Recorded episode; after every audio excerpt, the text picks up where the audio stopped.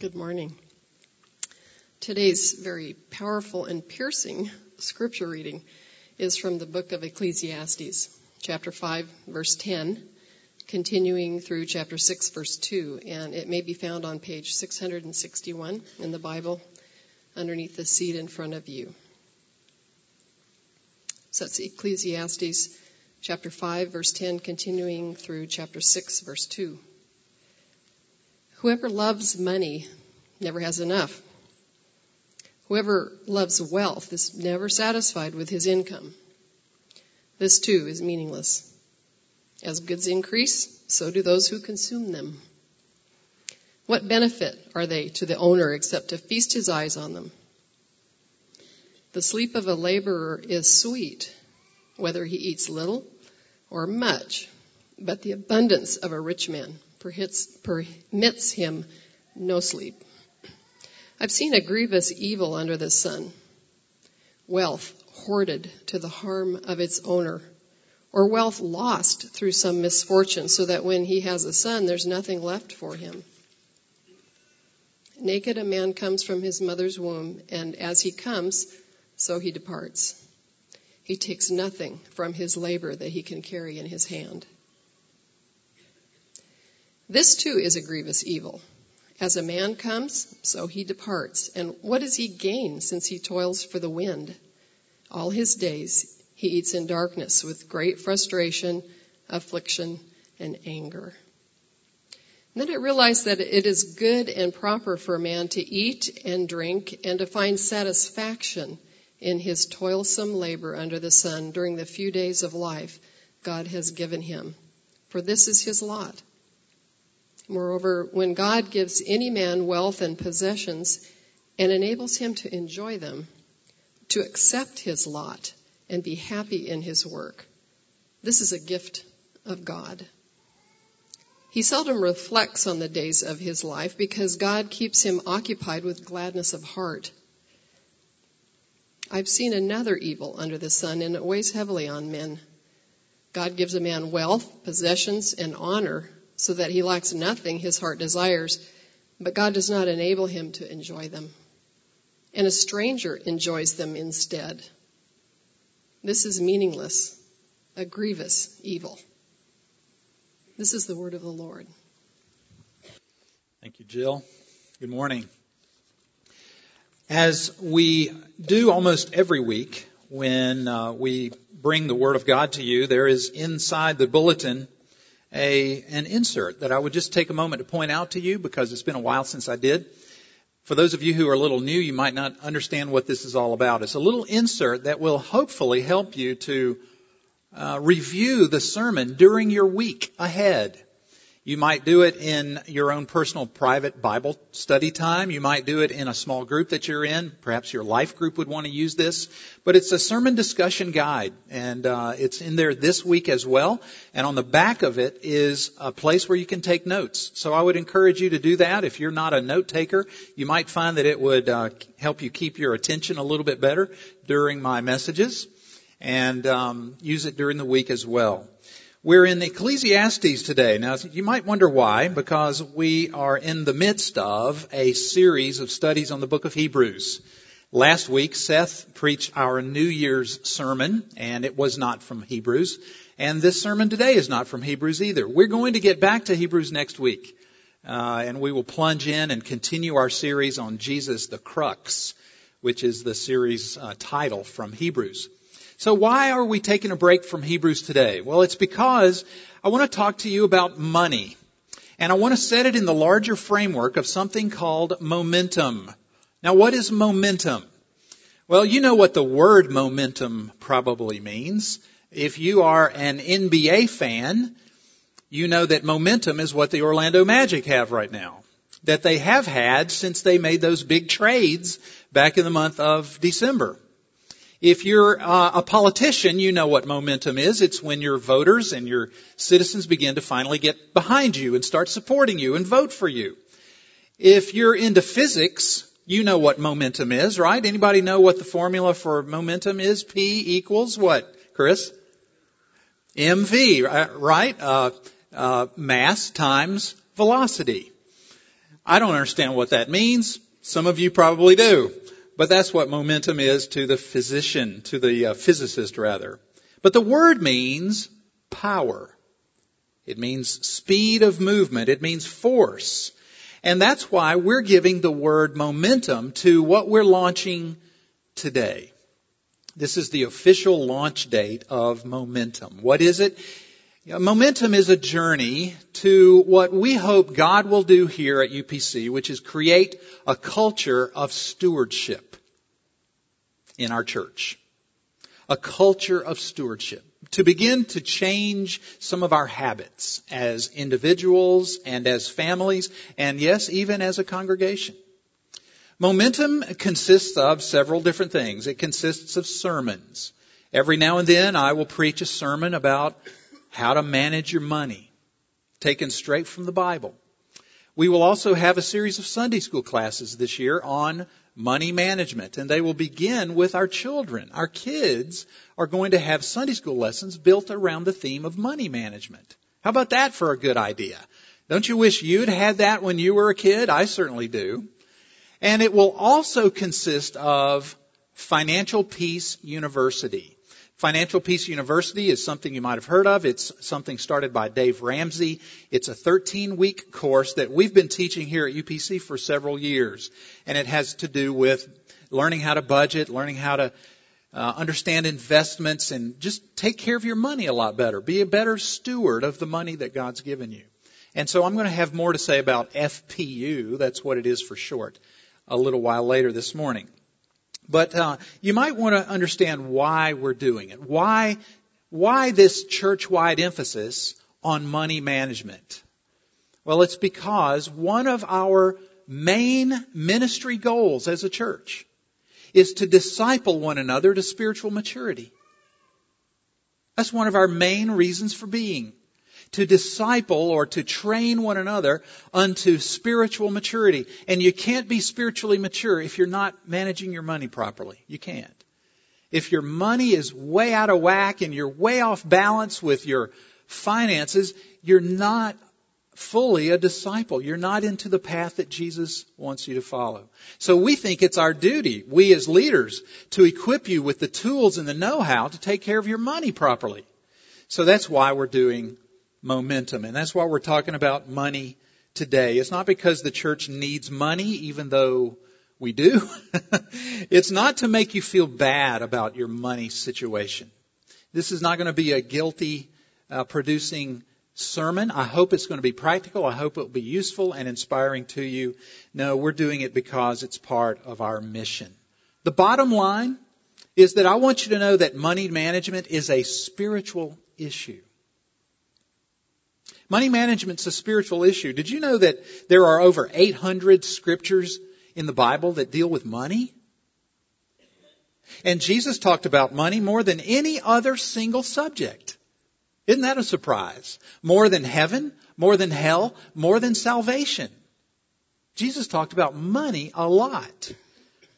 So let me take the next 25 to 30 minutes or so and give you three principles about money management from the passage that Jill read to you a little while ago from the book of Ecclesiastes, and then I want to spend the last part of it on application. Three biblical principles on money taken from the wisdom book of Ecclesiastes. And we're going to look at Proverbs and a couple of other places as well.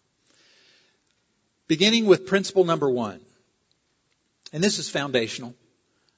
The money that you have and the things that you own were given to you by God. This is something that I know you've heard a billion times, but it's full of implications. The money that you have, the things that you own, all of your possessions, your home, etc., are all given to you by God. In chapter 5 of the text this morning, verse 19, it says, When God, underline the next word, gives. Did you see that? When God gives any man wealth and possessions, and enables him to enjoy them, to accept his lot and be happy in his work. This is a gift from God. And again in chapter 6 verse 2, it says, God gives a man wealth, possessions, and honor so that he lacks nothing his heart desires. You go to a restaurant and the waiter or the waitress brings you the bill, and there is the cost of the meal, and underneath there is a line known as a gratuity, right? I hate it when, and it's usually when you're with a big group of people, I hate it when it says gratuity has been added to your bill. I hate that because it's an oxymoron. It's a contradiction in terms. Because it ceases to be a gratuity when it's been added to your bill. If it's been added to your bill, what is it? It's a debt. The word gratuity comes from the root word we get the word grace from. Gratuity means gift. Gratuity means something above and beyond your debt. It's something that you don't deserve. It's not part of the regular bill. It's something you're giving out of the goodness of your heart. Now I know that in our country, in our culture, it's sort of expected that you give a gratuity. But the word gratuity really means I'm giving this to you just because I'm giving this to you. I appreciate you. I love you. And everything you own, everything you have is a gratuity from God. You didn't earn it. You didn't deserve it. He's given it to you out of the goodness of his heart and out of his love and out of his grace. Everything you have is a gratuity. And God expects you to what? Manage it well. To take care of it. So that when he comes back, like the parable of the talents says, you will have something to show for what you've done with his good gifts. You are a manager. Another word for that is steward, right? It's not your money to do with as you please. It's God's money. God gives you money and He says, take care of it. Be a manager of it. Do you believe that? Do you believe really in your heart of hearts that everything you own has been given to you from God? I love what John Calvin said. Look at this quotation. It's rather long, but let me read it. I think it's really, really good. John Calvin, one of our Presbyterian forebears, said, We are not our own. Let not our reason nor our will, therefore, sway our plans and deeds. We are not our own. Let us, therefore, not set it as our goal to seek what is expedient for us according to the flesh. We are not our own. Insofar as we can, let us therefore forget ourselves and all that is ours. Conversely, we are God's. Let us therefore live for him and die for him. We are God's. Let us let his wisdom and will therefore rule all our actions. We are God's. Let all the parts of our life accordingly strive toward him as our only lawful goal. What's Calvin saying? He's saying you don't belong to you. Your money, your time, your body, your house, your abilities, your talents, they're not your own. They are God's. Therefore, be the very best steward that you can be. That is bedrock there. That's principle number one. Let's go on to principle number two that we learned from this book today. Properly managed, money is a good and an enjoyable thing. Don't want anybody here to leave thinking that Christians believe that money is bad, that riches are inherently evil. That is not what the Bible teaches. Money is not necessarily a bad thing. Properly managed, it's good and it's enjoyable. Chapter 5 verses 18 and 19 teach this pretty clearly. It says, it is good and proper for a man to eat and drink and to find satisfaction in his toilsome labor under the sun during the few days of life God has given him, for this is his lot. Moreover, when God gives any man wealth and possessions and enables him to, notice that word, enjoy them, to accept his lot and be happy in his work, this is a gift of God. So money is not a bad thing, the writer of Ecclesiastes says. Think of money like a pile of bricks. Right? Here's a pile of bricks sitting here. The bricks are not good or bad. In fact, they don't care. You can take those same bricks and throw them through an expensive window and hurt somebody with it. Or you can take that same pile of bricks and build something good with it. A hospital, a school, a business, a church. See, the bricks don't care. They are neither good nor bad. You can use them destructively or constructively. And the same is true with money. Money can ruin your life. It can. If you love it more than you love God. But if you manage your money according to God's principles, it can accomplish a lot of good. It can send kids to college, for example. It can translate Bibles into other languages. It can send missionaries into places where nobody has ever heard of Jesus. It can feed the poor and help the oppressed. It can rebuild hurricane ravaged cities and create new technologies that, that help people and put Sunday school materials into the hands of little children and much, much more. Money can do that.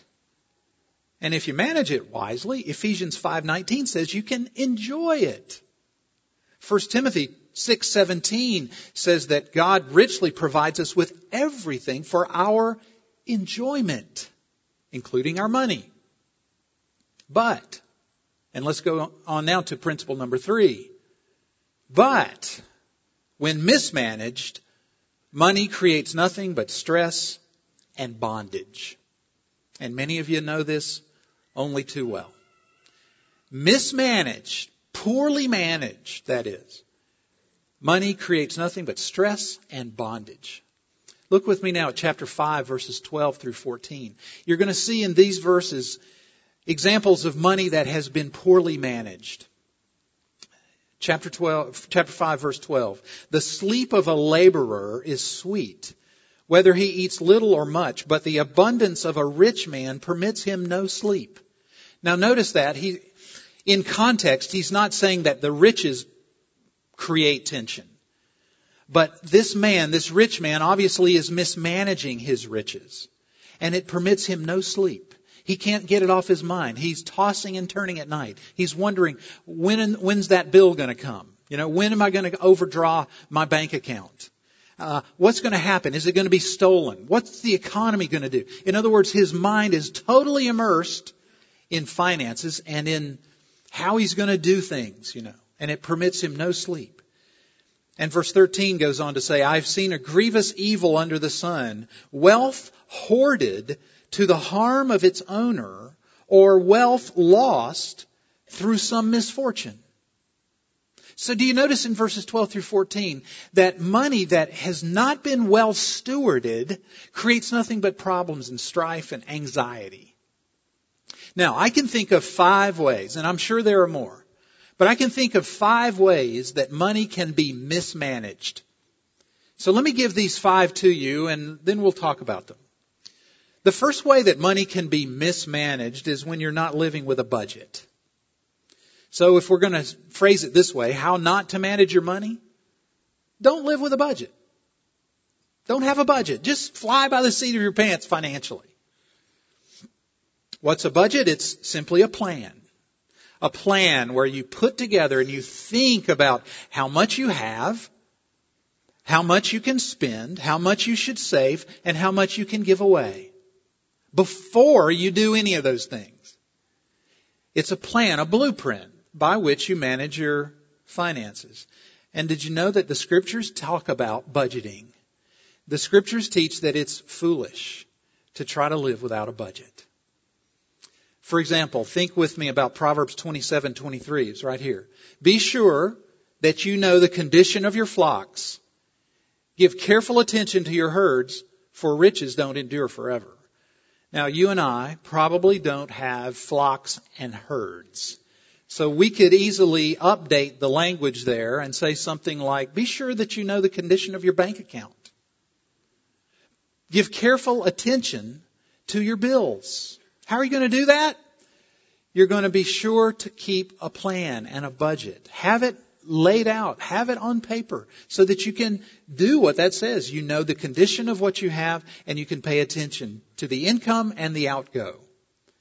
Luke chapter 14 verse 28 says, suppose one of you, this is Jesus speaking, suppose one of you wants to build a tower. Will he not first sit down and estimate the cost to see if he has enough money to complete it? Jesus is just saying, how foolish it would be to try to build something like a tower without a plan, without a budget. So Jesus even knew the value of budgeting. See, it creates stress when you don't know the condition of your bank account. It creates bondage when you spend money that you're not sure you have. And only too late you find out that you're overdrawn. And then what are you going to do about it? Now you're dealing with anxiety and stress and bondage. You need to put together a budget. Otherwise you won't be able to manage your money wisely. The second way that we could agree people could mismanage their money is by spending it wastefully. So how not to manage your money? Spend money wastefully. Just waste it. Spend it frivolously. Spend it without thinking about the consequences. Look at Proverbs 21 verse 20. It says, in the house of the wise are stores of choice food, but a, uh, and, and oil, but a foolish man devours all he has. See, that's talking about somebody that just goes out and spends everything that he or she has. I read someplace that the average U.S. household spends a dollar and 22 cents for every dollar that they earn. Now you can't keep doing that. Before too long, the foundation just begins to give way. According to the National Bankruptcy Research Center, there were one and a half million bankruptcy filings in 2010. And that was 9% more than in 2009. And many of those bankruptcy filings happened because people spent their money foolishly without regard to the consequences. See, we've got it wrong. We've got it wrong. Money is not a means to consume more and more of the world's goods. And that's what I would say the majority of people believe, right? That money is a means by which I can simply consume more and more and more stuff. No, according to the Bible, that's not what money is. Money instead is a resource to be managed for the glory of God and the good of others. A resource to be managed for the good of the kingdom. So that's the second way. Spend it wastefully. Third way that money can be mismanaged is not saving for the future. And I'm going to have a children's sermon at the second hour about this. I'm going to talk to the kids about saving. Not saving for the future would be a way to mismanage God's money. Look with me in the text now, chapter 5, verses 13 and 14. It says, I have seen a grievous evil under the sun, wealth hoarded to the harm of its owner, wealth lost through some misfortune, so that when he has a son, there's nothing left for him. Notice that? Nothing left to give to my heirs because I've not saved. One of the great causes of pressure in our lives is when we get hit by an unexpected emergency, by something that we didn't plan for. And of, of course that's going to happen. There's no way to know that your computer is going to crash tomorrow. There's no way to plan on medical emergencies or to take care of a pipe that breaks when you're on vacation. And I know that's happened to a few of you. What are you going to do when that happens, when those unexpected emergencies happen? The Wall Street Journal one time reported that seven out of ten Americans, 70% of Americans are living paycheck to paycheck. Their paycheck runs out just about when their next paycheck arrives. A recent Gallup poll found that only 32% of Americans could cover a $5,000 emergency without having to borrow money. So about a third of people in America have something set aside so that if a $5,000 emergency were to happen, they could say, here it is, you know, I was ready. I, I was like the ant. I, I, I stored up my grain in summer and I gathered my food in harvest. That's what saving is. When you don't save for the future, you are not, now listen, you are not providing for your household. And one of the most sobering verses in the Bible is 1 Timothy 5 8. And it says that if anyone does not provide for his relatives and especially for his immediate family, he has denied the faith and is worse than an unbeliever. Oh, wow. And when you don't save, when you don't set aside something for these unpredictable emergencies, you're not providing for your family. The fourth way that one might mismanage money is not only these that we've seen, but being in too much debt. Being in too much debt is a way to mismanage your money. Now look, I'm not prepared to argue that all and any form of debt is outside of God's will. I mean, think about it. To borrow money to buy a home is a very different matter from borrowing money to go buy a new car. Uh, when you do that, that car begins to lose value immediately. Under normal situations, your home gains in value. Under normal circumstances. We believe that that will one day be the truth again. But look, I'm talking about pulling out your credit card and just buying that thing on a whim when you don't have the money to cover it. And, and that bill's to arrive and you won't be able to pay it. And so you sink deeper and deeper and deeper and deeper in consumer debt, which adds more pain and more heartache to your life because you're just paying more and more stuff for more and more things. Being in too much debt is a really good way to mismanage your money. Look at chapter 6 verse 2. This verse caught my eye and it's one reason why I selected this passage for us to study today. Chapter 6 verse 2 says that when God gives a man wealth, uh, God gives a man wealth, possessions, and honor so that he lacks nothing his heart desires, but God does not enable him to enjoy them and a stranger enjoys them instead. It occurred to me that that's exactly what happens when we take debt into our lives.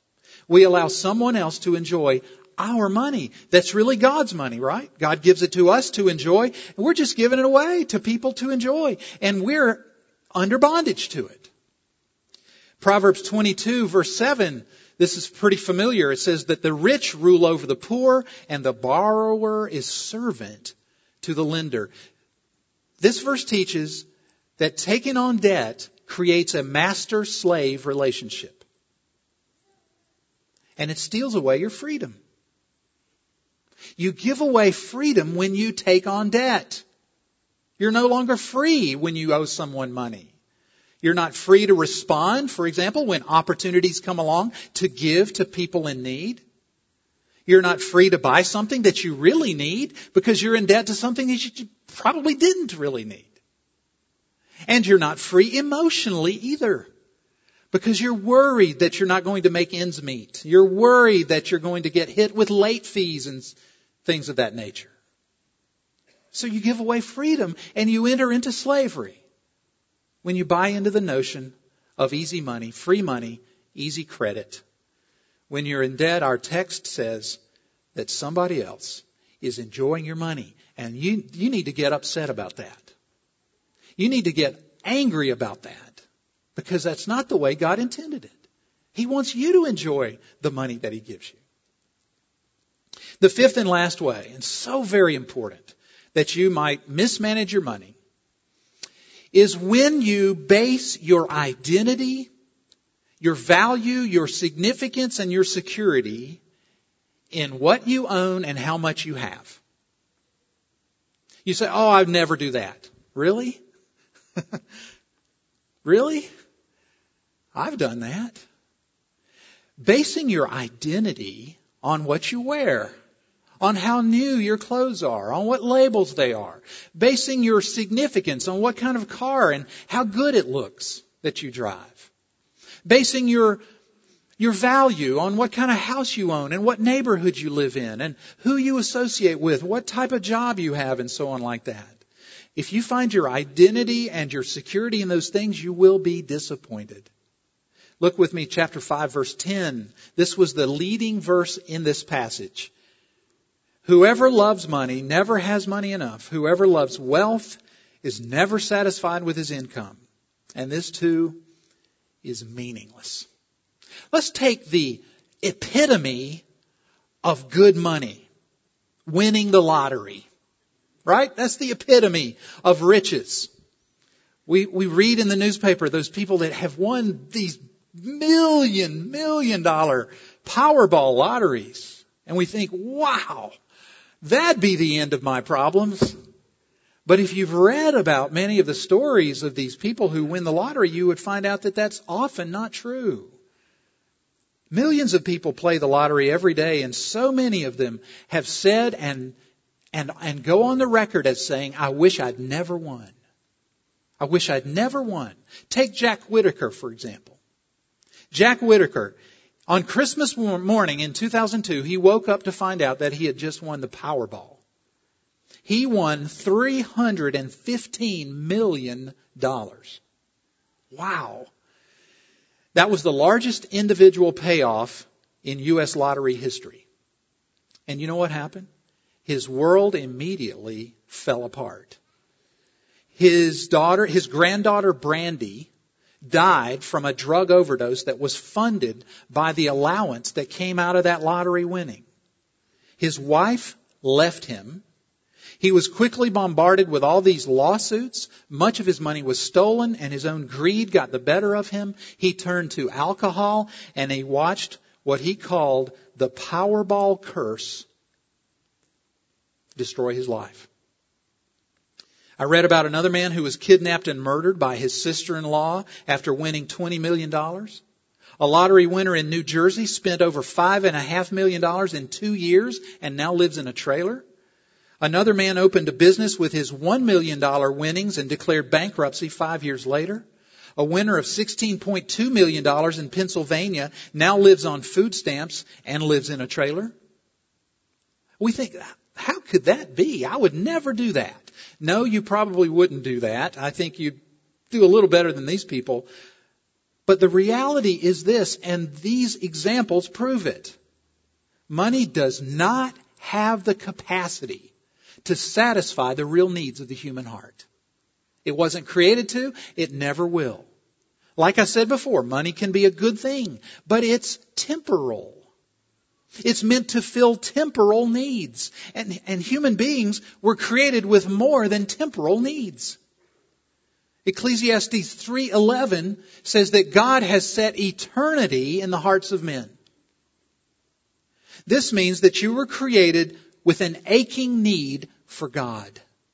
You were created with a God-shaped vacuum in your heart. Blaise Pascal talked about that. He said that there's a God-shaped vacuum in the heart of every man which cannot be filled by any created thing, only by God, the Creator, made known through Jesus. Friends, if you look to money and possessions and status and success and beach houses and cars and vacations and clothes and on and on and on and on goes for proof that you're valuable and significant and acceptable, you'll never have enough of those things. You'll never be satisfied. You need more than money. You need more than stuff. You need something that will never leave you or forsake you. You need something that will forgive you. Something that will hear you when you pray. Something that'll change you from the inside out. Something that'll pick you up when you've fallen down. Something that'll give you hope and a future. Something that'll take away your fear of death. And that's not a something, it's a someone. Only God can love you with an everlasting love. And that's what that God-shaped vacuum is crying out for. Jesus died on the cross to bring you into relationship with God.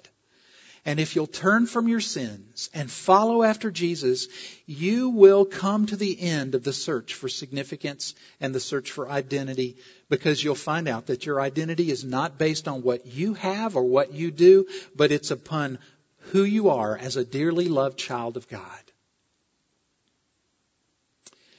Let me tell you, these five things that we've talked about, my wife and I are pretty good at all of them. My wife and I, in our 30 some odd years of marriage, have played around with one or more of those things at various times in our married life. And we found they don't work. we found that they don't help you manage your money. In fact, it hasn't been until recently that we've finally gotten our financial house in order.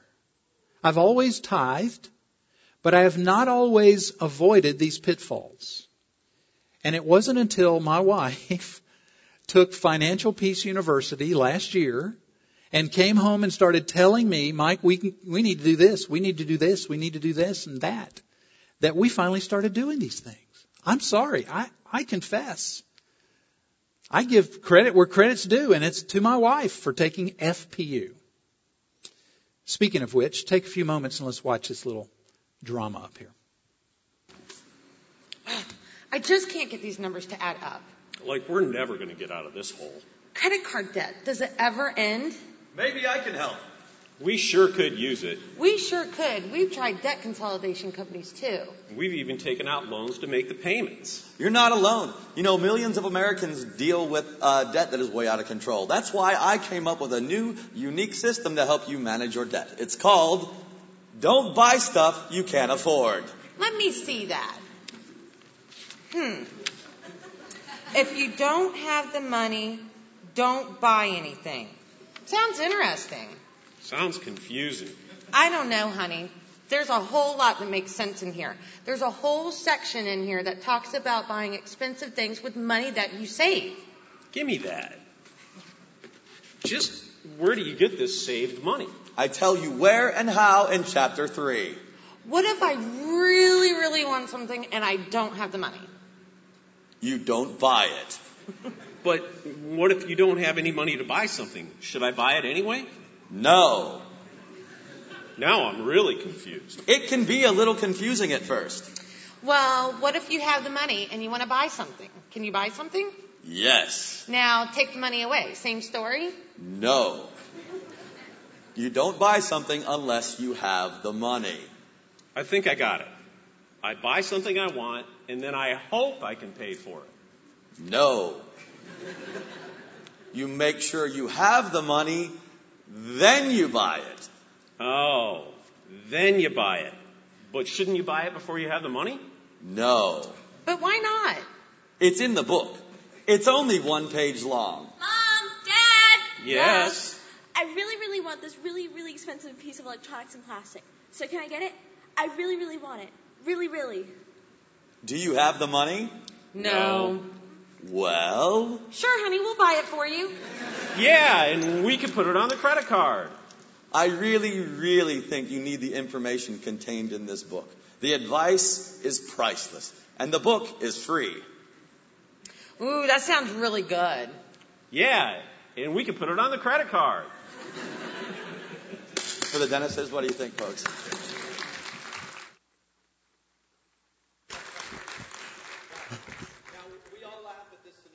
Reality is that a lot of us buy into this general mentality, and our line between necessity and luxury becomes blurred because of the, of the society that we live in.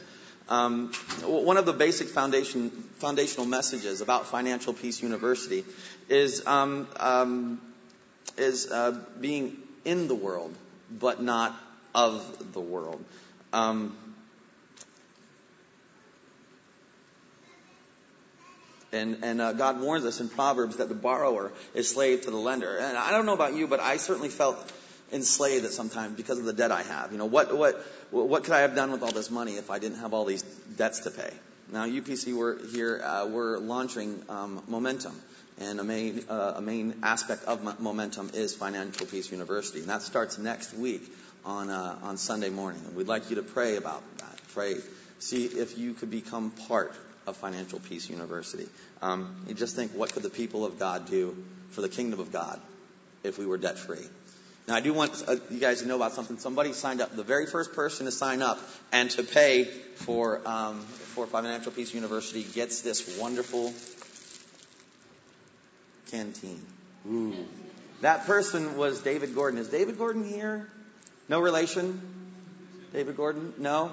Now, we also had somebody who, who, who brought somebody in to sign up, and that person was Colleen Blattman. Is she here? Neither one.